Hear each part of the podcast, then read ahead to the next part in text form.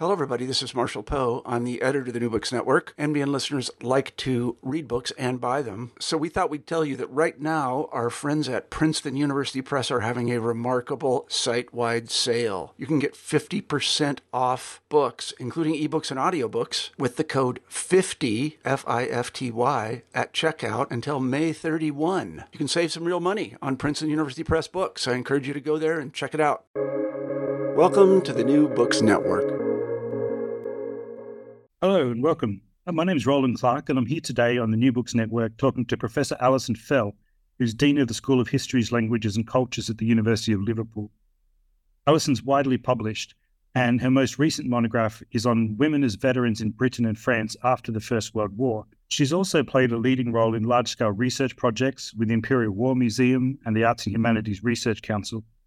Welcome to the podcast, Alison. Thanks for inviting me. Alison, um, this book on warrior women starts in 1850 and ends in 1945. Why did you begin and end your story here?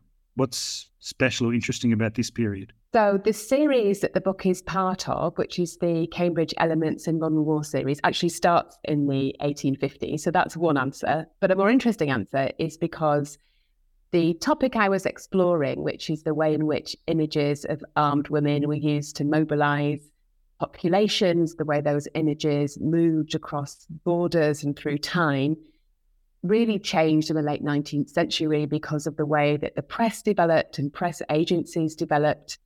And the reason that I stopped it at the end of the Second World War was because after that period, there were more and more women who were more officially integrated into armies across the globe. Now, this was not consistent, and there were, certain, as my book says there were women who were more officially integrated before that date, but I noticed a difference in the way that um, female combatants, armed women were represented and the ways in which they were instrumentalized in the second half of the 20th century onwards because it didn't have the same um, visibility and the same impact because it became more normalized. So that that's one of the reasons why I started 1850 and ended in 1945. So basically, your sources changed dramatically before and after this period. Yes. Um, um, yeah, go ahead.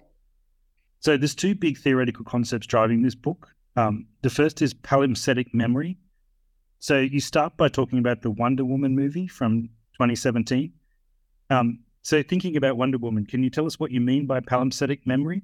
And why it's a helpful term that maybe we should all use? I think it's a helpful term in relation to the woman warrior figures that I'm looking at because they're all they're always both individual women responding to very particular circumstances and icons, you know, archetypes.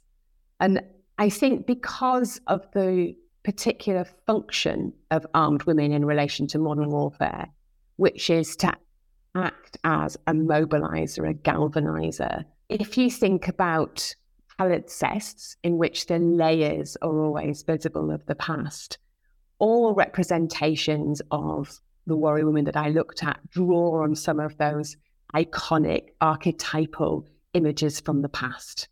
So eh, Joan of Arc is the most obvious example that I talk about, but there are other iconic um, warrior women figures like the Amazons that also play an important role.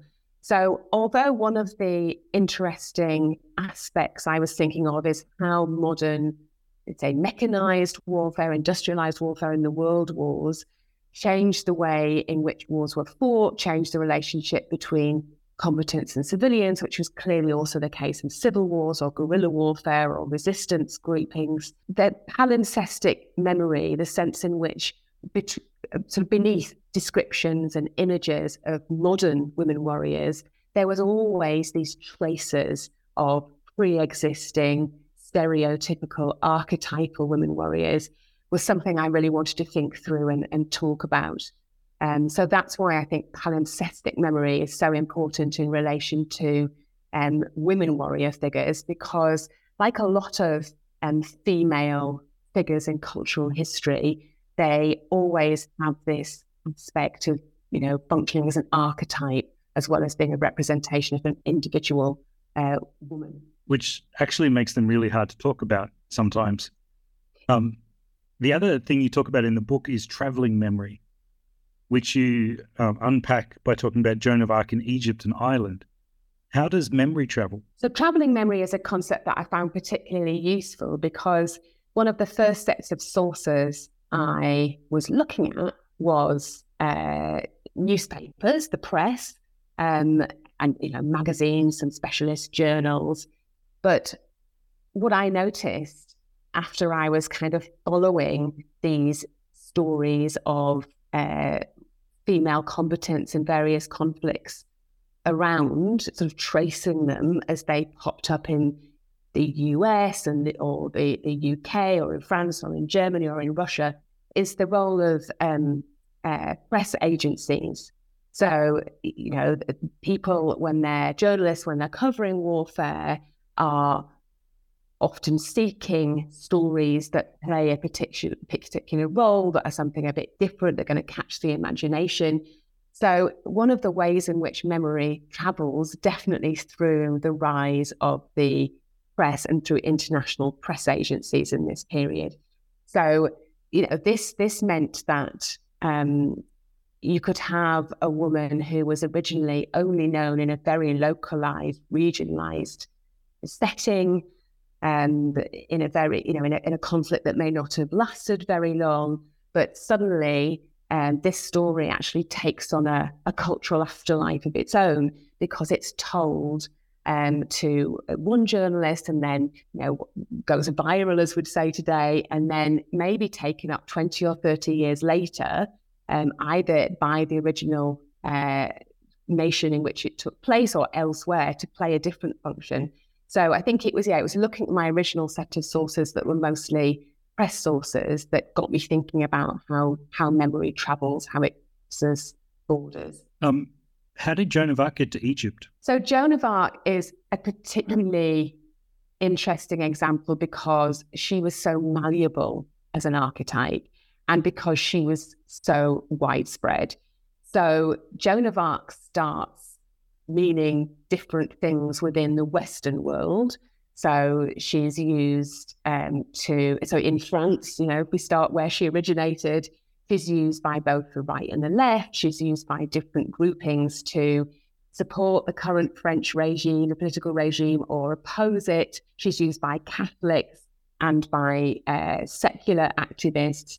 So, um, one of the ways she gets to Egypt is by some of these representations where she can be used as a kind of figure of resistance or a figure to embody the values of a state, including an imperial state, um, means that when you're looking at former empires, she's there partly because uh, she becomes very important in education. She's mentioned in textbooks. She's mentioned in um, popular biographies of famous people. So she sort of travels through popular culture but she's also traveling through political networks, so networks of resistance.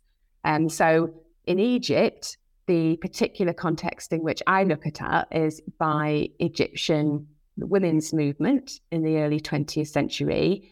And she's kind of performing two functions, really. So Joan of Arc was used widely by the global women's movement as um, an example of a sort of active uh, woman who shows the importance of the um, independence and um, defying patriarchal limitations that would limit women's rights on the one hand. So she's kind of really common figure in feminist pageants in the US and um, in Europe. But at the same time, she's also really interesting in Egypt because she becomes an anti imperialist figure. So she's used to talk about the problems of um, British imperial policy. Um, and so she becomes a kind of um, model of Egyptian nationalism at the same time. So, you know, she's very, because of she can be represented in a, in a series of different ways and different aspects of her myth can be emphasized by different um, groupings, she can kind of mean lots of different things, to lots of different people, which is why she such a successful archetype and why she can appear as a um, you know, anti-British feminist figure in Egypt, and also um, represent the kind of Catholic far right in France. Interesting. Um, as you mentioned before, a lot of these books about images of women, and many of your key sources are photographs and drawings and posters. So, how were female combatants re- represented visually during the First World War?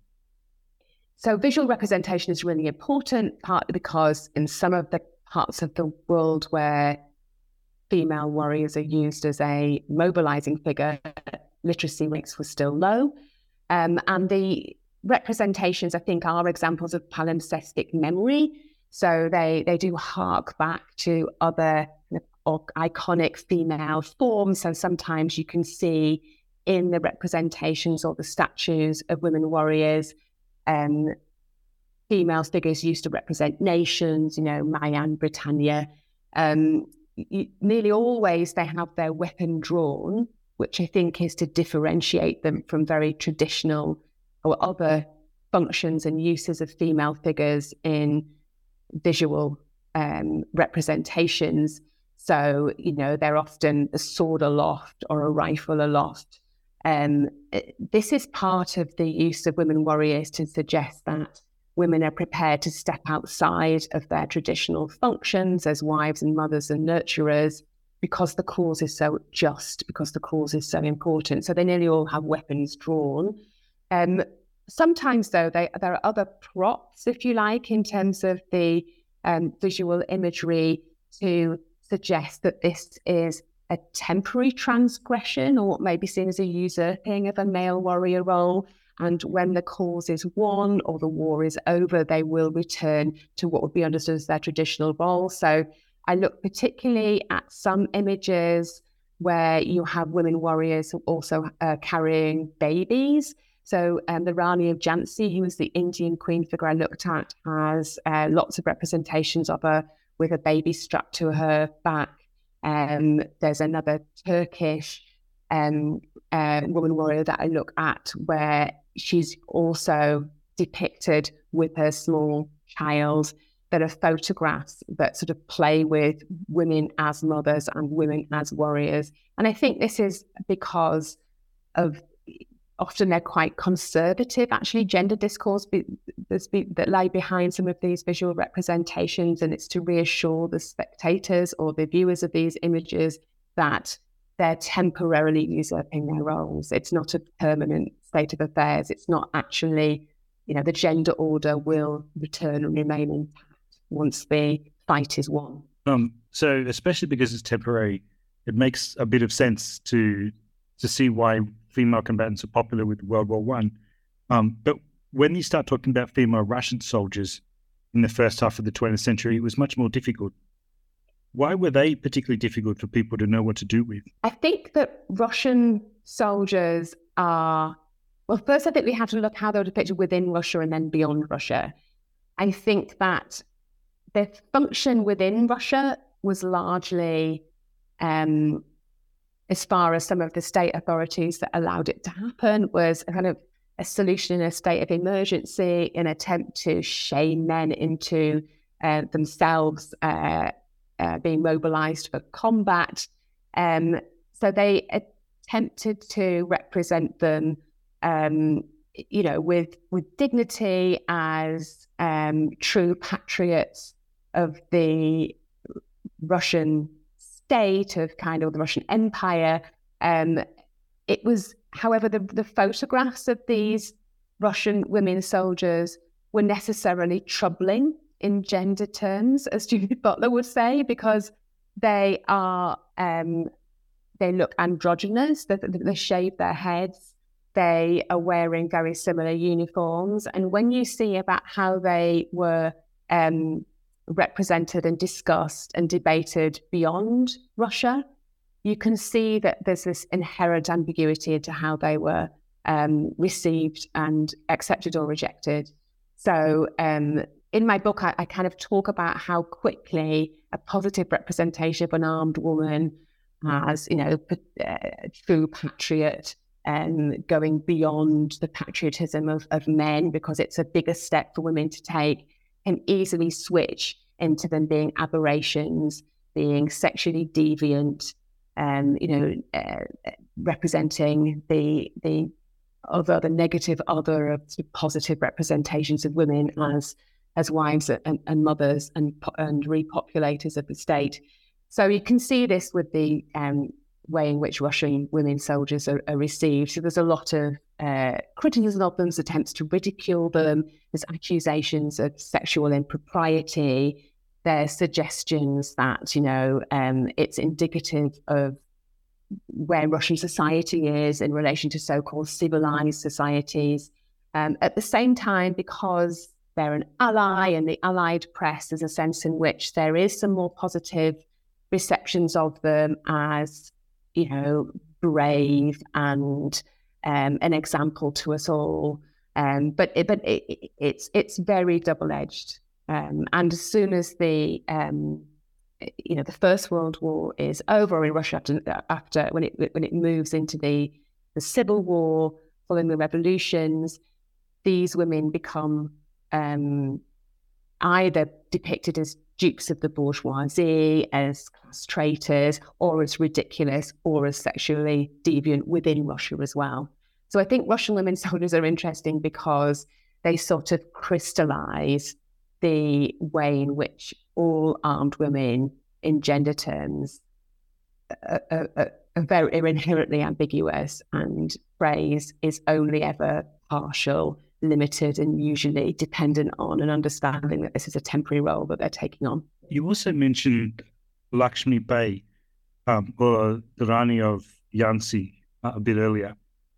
So she comes from India, and how does her Indianness intersect with her gender when it comes to the way she's represented in popular media? So it depends who's representing it, as is always the case. So there are um, Orientalist depictions of her uh, by British journalists, writers, playwrights, um, in which she is you know, seen as the Indian Joan of Arc, and we can see key tropes of colonialist colonial understandings of Indian womanhood that are just mapped onto the Rani of Jhansi.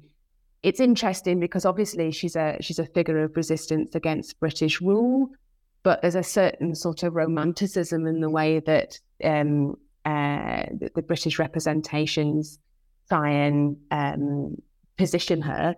Um, some really good scholarship by Indian historians that I drew on that show how a lot of the British 19th and 20th century representations of a kind of whitewash her by suggesting that she was very different from other Indian women, that she um, had more in common with European womanhood. Um, so there's, you know, showing how difficult it was in a way for an Indian woman to be positioned as a Joan of Arc figure. But in terms of Indian representations of her, um, what you see there, I think, is she becomes a kind of goddess figure, which again protects her from accusations that she's usurping a male warrior role, but she becomes a very important um, sort of mobilizing figure for Indian nationalism. Um, and um, that uh, importance and fame has kind of increased over the decades. And so, um, one, one of the things I was was trying to do in, in the book is is look at um, the differences um, when she's represented in India, in Britain, but also then say in the in the US or by um, other groups later in the century. So she she's a bit like Joan of Arc, has multiple representations, and actually, um, you know, different aspects of her are come to the fore depending on who's representing her and for, for what reason. Um, thinking beyond the people getting represented to what people do with it, it's easy to see how female combatants might have been inspiring for women's rights campaigners, like the British suffragettes. Were suffragettes overwhelmingly positive about female combatants, or was it actually a bit more complicated?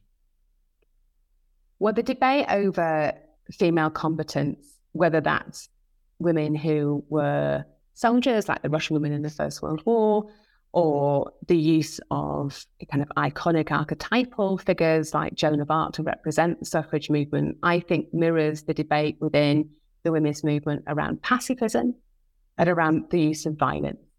So, um, you know, obviously the difference between say suffragettes and suffragists would said would sometimes revolve around the use of violence and direct actions to further the cause, um, and um, equally in France, for example, the French women's rights movement tends not to turn to Joan of Arc as readily as the US and the British women's movement. And that's partly because I think of a nervousness amongst the French women's uh, rights movement to be associated with violence or extremism or direct action because they felt that would, you know, sort of the majority of them felt that would be um, counterproductive in terms of the campaign for the right to vote, for example. So you kind of certainly have uh, divided opinions around female combatants, whether that's the um, the right for women to bear arms more broadly, the right for women to be integrated into armies, or the use of armed women as as as icons, and that's because there was a fundamental disagreement about either the use of violence or direct action, or about the attitude to war. So pacifism was a uniting factor in a lot of late in, late 19th century, early 20th century women's movements, um, and it became a, a factor that split the women's movement during the First World War, um, where you know some uh, feminists refused to continue to take part in uh, internationalism, and other feminists thought internationalism was was as important as ever, and you know attempted to continue the international congresses as a, a you know as part of their anti-war activism. So I, I, don't think it's surprising that female combatants are quite um, divisive figures actually in the women's rights movement because I think that just reflects the the broader divisions. They're a bit of a double edged sword in some ways. Literally, mm. yeah.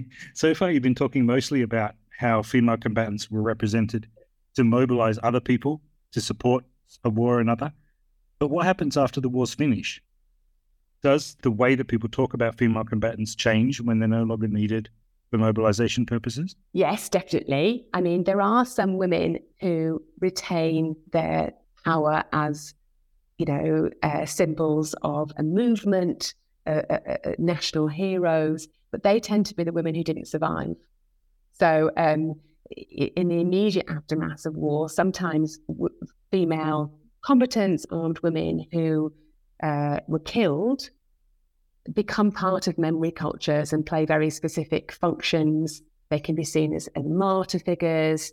Um, they can be seen as kind of figures of resistance, and there may be images of them or statues of them or hagiographic uh, life stories published. Um, and they can play an important part in the sort of memory battles or commemoration activities following wars.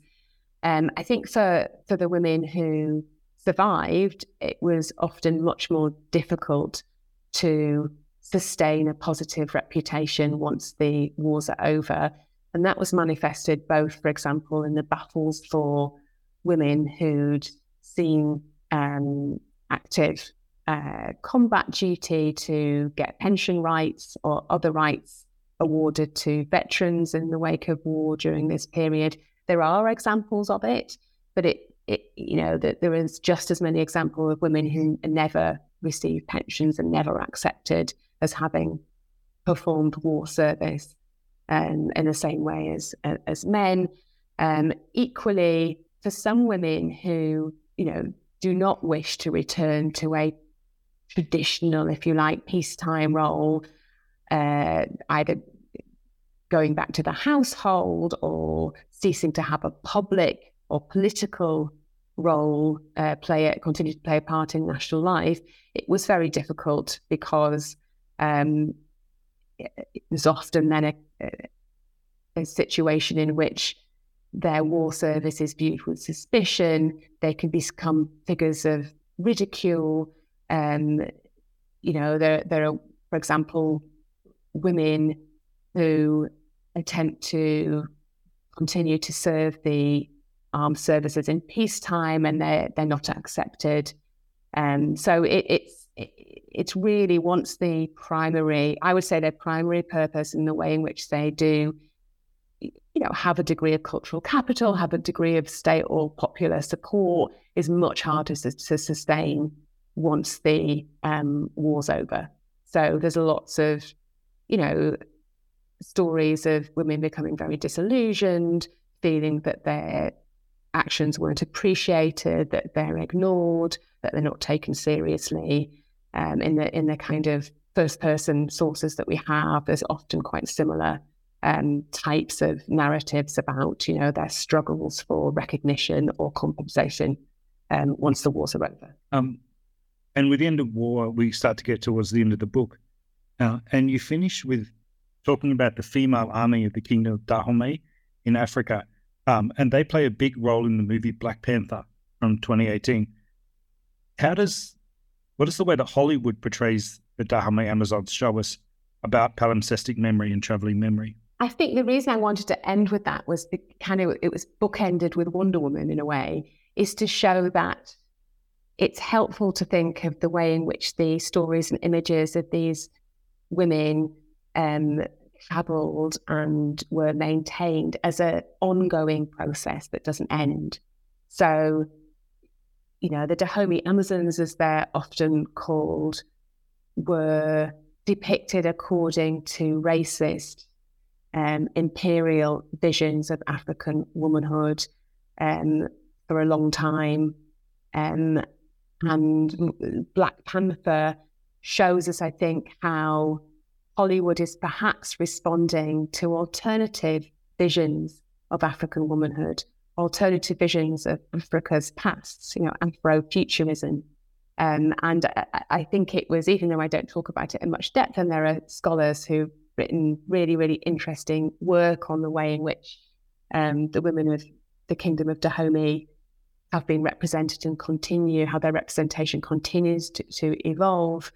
Um, I, I just felt it, it really did show that this is going to continue to be the case, um, that, um, you know, that women warriors still have a powerful role to play in terms of our cultural understandings of war, our cultural understandings of what men's and women's roles, you know, have been in war, what that says about their relationship to nations and state and and you know what what their role is today. So even though i say you know things definitely changed in the second half of the 20th century onwards some of the ways in which um, female combatants are being represented today uh, whether that's in films whether that's in current conflicts you know it's not that they have nothing in common with some of the representations and some of the women's stories that i look at in my book. Um, thank you very much. That's about all we have time for today um, but thanks so much for talking us through this topic. And of course, if people want to find out more,